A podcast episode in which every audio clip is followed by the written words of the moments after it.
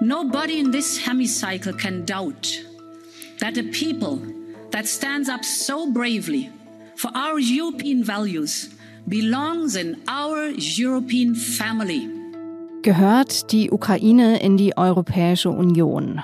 Diese Frage war heute bei der Sondersitzung des EU-Parlaments ein Thema, zumindest unterschwellig. Darüber sprechen wir gleich hier bei Was jetzt. Außerdem geht es um die neuesten militärischen und politischen Entwicklungen, um die Auswirkungen der Sanktionen auf die russische Wirtschaft und um den Bericht einer nigerianischen Studentin über ihre Flucht aus der Ukraine. Heute ist Dienstag, der 1. März. Ich bin Monja Maybock und der Redaktionsschluss für diesen Podcast ist 16 Uhr. Werbung Diese Woche in der Zeit? Die Bücher des Frühlings. 16 Seiten blühende Fantasie. Von gefährlichen Liebschaften, einer Flucht auf dem Mississippi und magische Erzählkunst. Das Literaturspezial zur Buchmesse in Leipzig. Die Zeit, Deutschlands größte Wochenzeitung. Jetzt am Kiosk oder direkt bestellen unter zeit.de/slash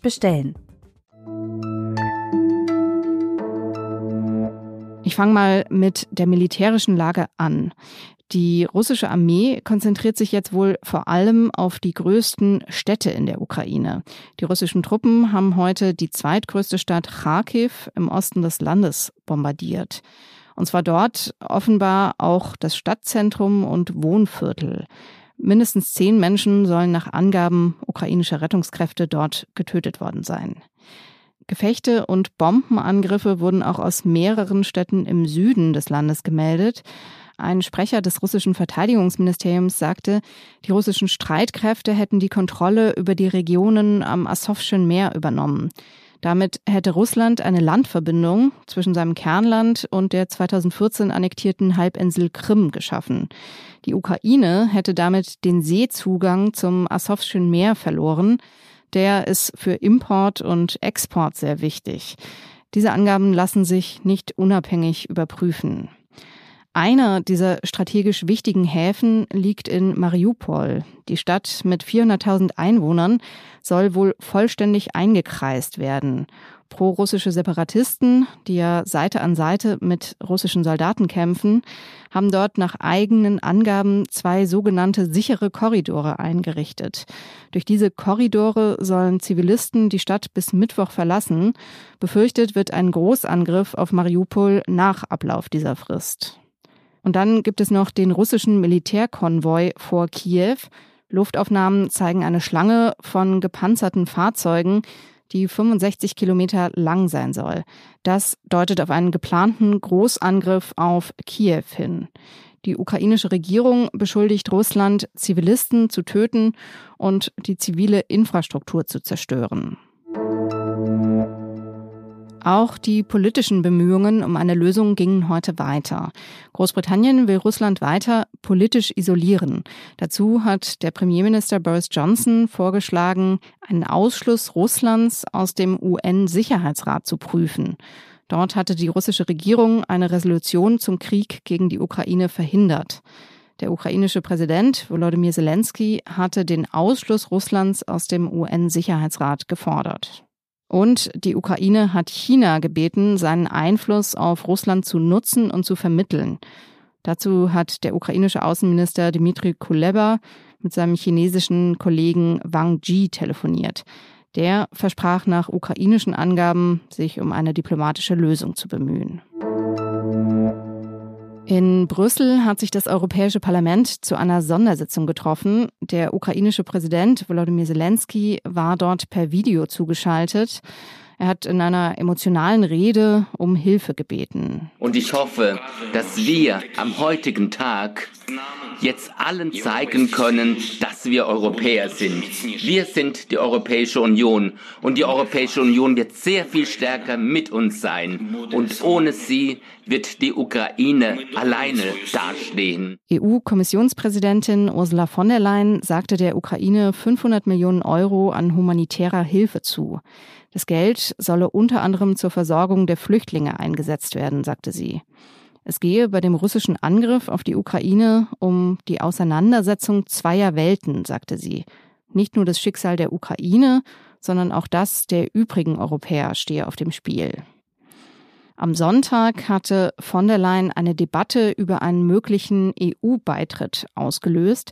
Da sagte sie dem Sender Euronews, So many topics where we work very closely together and indeed over time they belong to us, they are one of us and we want them in. Und dieser Satz, also im Laufe der Zeit gehören sie tatsächlich zu uns, sie sind einer von uns und wir wollen sie drin haben, der ist seitdem viel interpretiert und besprochen worden. Auch der ukrainische Präsident Volodymyr Zelensky hat ihn gehört. Gestern hat er ein offizielles Beitrittsgesuch unterschrieben. Darüber spreche ich jetzt mit dem EU-Korrespondenten der Zeit, Ulrich Ladurner. Hallo Ulrich. Hallo. Was von der Leyen da gesagt hat, war das eine Solidaritätsbekundung oder ist das tatsächlich eine Einladung in die EU? Ich glaube, es war in diesem Augenblick mehr eine Solidaritätsbekundung. Eine Einladung der EU war es auf gewisser Ebene auch, aber man wird ja nicht von heute auf morgen Mitglied der EU. Das ist ein langer, langer Prozess. Da gibt es ja Länder, die äh, wissen, wie lange das dauert. Zum Beispiel die Westbalkanländer, die schon seit vielen Jahren auf den Beitritt äh, in die EU warten. Ich glaube, das war eine Solidaritätsbekundung, äh, wo von der Leyen Position bezogen hat und den Ukrainern sagt, ihr gehört zu uns, wir wollen euch haben. Das ist im Augenblick, glaube ich, auch ein Satz, der anerkennend ist, der Trost spendet und auch eine Perspektive eröffnet. Mhm. Du hast es gerade schon gesagt, der Prozess ist sehr lang ähm, und die Kriterien sind ja auch vielfältig. In den Kopenhagener Kriterien gibt es da drei Bereiche. Einerseits politische Stabilität, dann Wirtschaftsleistung und dann die Bereitschaft, das gemeinsame Rechtssystem zu übernehmen. Wo siehst du da bei der Ukraine die größten Hürden? Naja, das, die größte Hürde, wenn man jetzt eine Aufnahme denkt, der Ukraine, ist natürlich, dass es ein Land, das im Krieg ist, ein Land, das angegriffen worden ist und ein Land, das äh, Grenzkonflikte hat äh, mit äh, einem mächtigen Nachbar Russland. Und mit, abgesehen von allen Kriterien, äh, die jetzt genannt worden sind, ist ein sehr, sehr wichtiges Kriterium, dass die Europäische Union nicht Länder aufnehmen will, die ungelöste Grenzkonflikte haben mit Nachbarländern, weil die EU will ja nicht Konflikte importieren. Und diese Kriterien, äh, die erfüllt natürlich die Ukraine im Augenblick nicht. Man müsste sich überlegen, ob denn dann sozusagen die EU andere Kriterien anlegt, aber das kann ich mir im Moment nicht vorstellen. Eine mögliche Geste wäre ja, die Ukraine als Bewerberland jetzt erstmal aufzunehmen. Ähm, hältst du das für möglich und was würde das praktisch bedeuten? Ja, es gab in den letzten Jahren das schon. Es gibt ja ein Assoziierungsabkommen, es gibt einen, äh, einen Prozess der Annäherung zwischen der Europäischen Union und der Ukraine, der seit Jahren läuft. Es ist ja nicht so, dass man sozusagen damit einen völlig fremden Nachbarn zu tun hat. Da gibt es schon viele Verbindungen, die aufgebaut worden sind. Ich glaube, die muss man fortsetzen. Wenn man jetzt sagt, offizieller Beitrittskandidat, das ist auch auf einer symbolischen Ebene sicher wichtig. Das kann man machen. Es würde allerdings, glaube ich, im Augenblick konkret nicht bedeuten, dass sozusagen in kürzer Zeit die Ukraine beitreten könnte, aber ein symbolischer Schritt wäre das auch. Und hältst du diese Beitrittsdebatte im Moment für sinnvoll? Also man könnte ja auch sagen, das erschwert jetzt zusätzlich die Friedensgespräche zwischen der Ukraine und Russland. Es ist jedenfalls ein zweischneidiges Schwert. Zum einen glaube ich schon, dass das als Botschaft an die Ukrainer, die sich in einem Existenzkampf befinden, sehr wichtig ist. Wenn sie hören, wir stehen zu euch, ihr gehört zu uns, das ist natürlich sehr wichtig. Auf der anderen Seite äh, gibt es natürlich Russland, die genau diese Aussage dahingehend interpretieren werden, sagen, wird als Konfrontation und Einmischung in einen Krieg. Also es ist jetzt zweischneidig schwer. Trotzdem, ich persönlich finde gut, dass es von der Leyen gemacht hat. Man muss sich allerdings klar sein, dass es vor allem jetzt ein Schritt auf der symbolischen Ebene ist und auch im Augenblick dort bleiben wird. Danke dir, Ulrich. Gerne. Die Sanktionen des Westens wirken offenbar. Die russische Währung, der Rubel, ist gestern um fast 20 Prozent eingebrochen. Die Börse blieb geschlossen. Die russische Zentralbank versucht, die Lage zu beruhigen. Sie will eine hohe Inflation verhindern und hat deshalb den Leitzins verdoppelt. Ich spreche darüber mit Michael Thumann, dem Russland-Korrespondenten der Zeit. Michael, wie merkt man diese ökonomischen Auswirkungen denn im Alltag? Es ist ja die Rede von Leuten, die Schlange stehen, um Geld abzuheben. Hast du sowas auch beobachtet? Ja, das habe ich gesehen, Munja. Es ist so, dass äh, hier tatsächlich die Leute verzweifelt äh, teilweise vor diesen Geldautomaten stehen und ähm, dass sie halt versuchen, von ihrem Konto zu retten, was zu retten ist. Zumal einfach auch der Rubel derzeit in Lichtgeschwindigkeit verfällt. Ähm, täglich ist das, was die Leute auf dem Konto haben, weniger wert. Und immer mehr Leute haben natürlich auch ähm, zu Recht Angst um ihre Jobs. Jetzt hat ja die russische Zentralbank auch schon reagiert, aber das scheint die Leute nicht zu beruhigen, oder? Nein, die russische Zentralbank kann am Ende auch ähm, so viel nicht machen. Sie kann jetzt ein paar Devisenverkäufe äh, machen, nur sie wird natürlich auch mit den Devisen, die der russische Präsident angehäuft hat in den letzten Jahren, sorgsam haushalten müssen. Ähm, äh, zugleich ähm, ist die Panik einfach da. Die, äh, und so eine Panik, wenn sie erstmal da ist, ist sie ziemlich schwer zu stoppen. Das Vertrauen in die russische Wirtschaft und in das russische Finanzsystem erodiert mit jedem Tag. Sind das denn tatsächlich die Sanktionen, die das jetzt bewirken, oder ist es eher eine allgemeine Stimmung? Es ist eine Kombination. Die äh, Sanktionen sind der härteste Keulenschlag derzeit. Und äh, die haben gewissermaßen eine Entwicklung, die im Ansatz vorher schon da war, rasant beschleunigt. Ähm, vorher war schon da ein schwindendes Vertrauen in ähm, den Willen der russischen Regierung, wirklich etwas für die Wirtschaft zu tun. Das haben Wirtschaftsführer in den letzten Tagen auch immer wieder zum Ausdruck gebracht. Und ähm, der Rubel ist auch vorher schon in der äh, Aufmarschzeit, als die russische Armee sich um die Ukraine herum gruppierte, ähm, ist er auch schon gefallen. Aber jetzt ist er halt eben abgestürzt, weil das, was alle die ganze Zeit befürchtet hatten, SWIFT setzt ein und äh, die großen russischen Banken werden vom internationalen Geldverkehr und damit von weiterem Devisenzufluss abgeschnitten, eingetreten ist. Gleichzeitig gibt es ja jetzt auch immer mehr Berichte über russische Verluste, also über getötete russische Soldaten. Das jetzt alles zusammengenommen, was bewirkt das? Wie ist die Stimmung in der russischen Bevölkerung gegenüber diesem Krieg? Also ich habe gestern Abend noch mit einem russischen Meinungsforscher gesprochen, der ähm, äh, mir bestätigte, das, was ein äh, staatliches russisches Meinungsinstitut Meinungsforschungsinstitut herausgelassen hat, dass nämlich 68 Prozent der Bevölkerung diesen Krieg oder ihren Präsidenten auf seinem Feldzug unterstützen würden und nur 22 Prozent klar dagegen seien. Ähm, diese Zahlen muss man differenzieren, deshalb, weil ähm, äh, sie verteilen sich nämlich auf jung und alt und auf städtisch und ähm, in der Provinz lebend. Also die großen Metropolen Moskau, St. Petersburg, Jekaterinburg, Novosibirsk haben klassischerweise ähm, eher bürgerliches Publikum, auch mehr Liberale. Und ähm, die, in diesen großen Städten und gerade auch in Moskau, wo ich lebe, ist einfach die Antikriegsstimmung wesentlich stärker.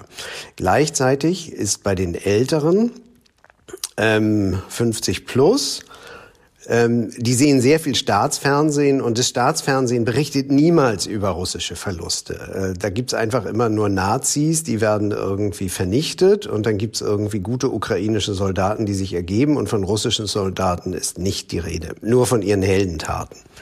Und ähm, das wiederum kauft äh, offenbar ein größerer Teil dieser Fernsehzuschauer, während die Jüngeren sich halt in den sozialen Netzen bewegen. Und auch wenn Twitter und Facebook und alles Mögliche hier gedrosselt wird, kriegen sie trotzdem einen Teil davon mit, was wirklich läuft. Und ähm, entsprechend wächst gerade unter den Jüngeren die Antikriegsstimmung. Und rechnest du damit, dass sich das noch verstärkt? Also, dass irgendwann in der Bevölkerung der Unmut weiter wächst? Ich sehe, dass sich ähm, die russische Regierung ähm, und ihr Führer jetzt schon äh, verrechnet haben, ähm, dass äh, die Kampagne sehr, sehr langsam läuft. Äh, der Krieg ist in die Städte getragen und ähm, frisst sich dort fest. Und ähm, es sieht alles danach aus, als würde es halt eben tatsächlich ein, ein längerer und auch sehr blutiger Krieg werden. Und da es halt eben sehr viele ähm, Verbindungen gibt zwischen Russland und der Ukraine und die Leute kennen sich ja, ähm, äh, deshalb glaube ich, dass diese Informationen auch anders als bei Syrien zum Beispiel ähm, nach Russland zurücksickern werden. Das ist ganz unausweichlich, egal was das Staatsfernsehen quatscht. Und äh, deshalb glaube ich, dass der Unmut wachsen wird. Ob er je dazu ausreicht, in diesem wahnsinnig autoritär, repressiv ausgestalteten Polizeistaat, den Putin hier aufgebaut hat in den letzten 15 Jahren, ähm, ob das ausreicht, einen Regierungswechsel oder in irgendeiner Form Entscheidungen auf den engen Zirkel der Führung und vor allem auf den geradezu hypochondrisch abgeschotteten Präsidenten, der sich ja mit jedem nur auf zehn Meter trifft, ähm, ob das irgendeine Auswirkung auf diese Leute haben wird, das kann ich nicht sagen. Danke dir, Michael. Sehr gern, Munja.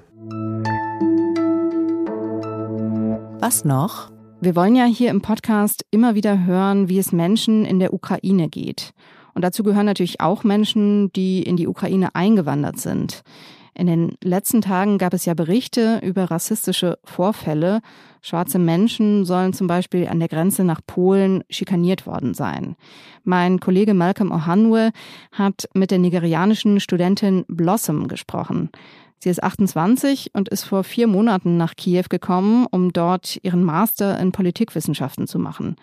Als sie dort Raketen einschlagen hörte, hat sie beschlossen, nach Polen zu fliehen. Und am Bahnhof in Kiew stand sie an einem überfüllten Gleis und hat versucht, in einen Zug Richtung Westen zu steigen. They entered, I think the fifth person and then I was the sixth person. Immediately I wanted to enter. This guy from nowhere just came in and pushed me and told me to, niet, niet, niet, niet, niet. I'm like... Also ein weißer Mann hat sie geschubst und Nein, Nein, Nein gerufen. Ihre Freundin hinter ihr hat sie dann zurückgeschubst, also in den Zug rein. Und eine andere Frau, eine weiße Frau, kam dann und hat dem Mann gesagt, also dass er niemanden am Einsteigen hindern soll. So I almost fell off, but the reason why I did not fall off was because my friend behind had to push me back. And then this lady from nowhere just came up with this wonderful energy and pushed the guy away and told the guy not to stop anybody. Als Blossom und ihre Freunde in Lviv ankamen, gab es Raketenalarm. Sie rannten zu einem Gebäude, doch der Besitzer des Geschäfts, der ließ sie nicht rein. We ran to a particular shop here, not far from here. And all this guy was supposed to do was to allow all of us to enter. And then he took some white guys and the ladies that were there, and we, the Africans, were left outside. So immediately his people got in there, they started speaking to him. He allowed them in. And then I was angry and I told everyone, please let racism stop. What if really that was a bomb? That means we will be left out there. Also Rassismus und Schikanen hat Blossom auf dem Weg erlebt, aber auch immer wieder Hilfsbereitschaft. Heute Morgen hat sie dann ohne Probleme die Grenze nach Polen überquert. Wenn Sie mehr über die Situation schwarzer Menschen auf der Flucht aus der Ukraine wissen wollen, dann empfehle ich Ihnen sehr Malcolms Podcasts Kanakische Welle und Sack Reis. Da werden bald einige von Ihnen zu Wort kommen. Das war es für den Moment. Morgen früh können Sie bei meinem Kollegen Janis Kamesin unter anderem hören, ob sich die deutsche Gesellschaft jetzt militarisiert und was das bedeutet. Wenn Sie uns Mails schreiben wollen, das können Sie immer gerne tun an wasjetzt.zeit.de. Ich bin Munja Mayberg. Tschüss und einen schönen Abend.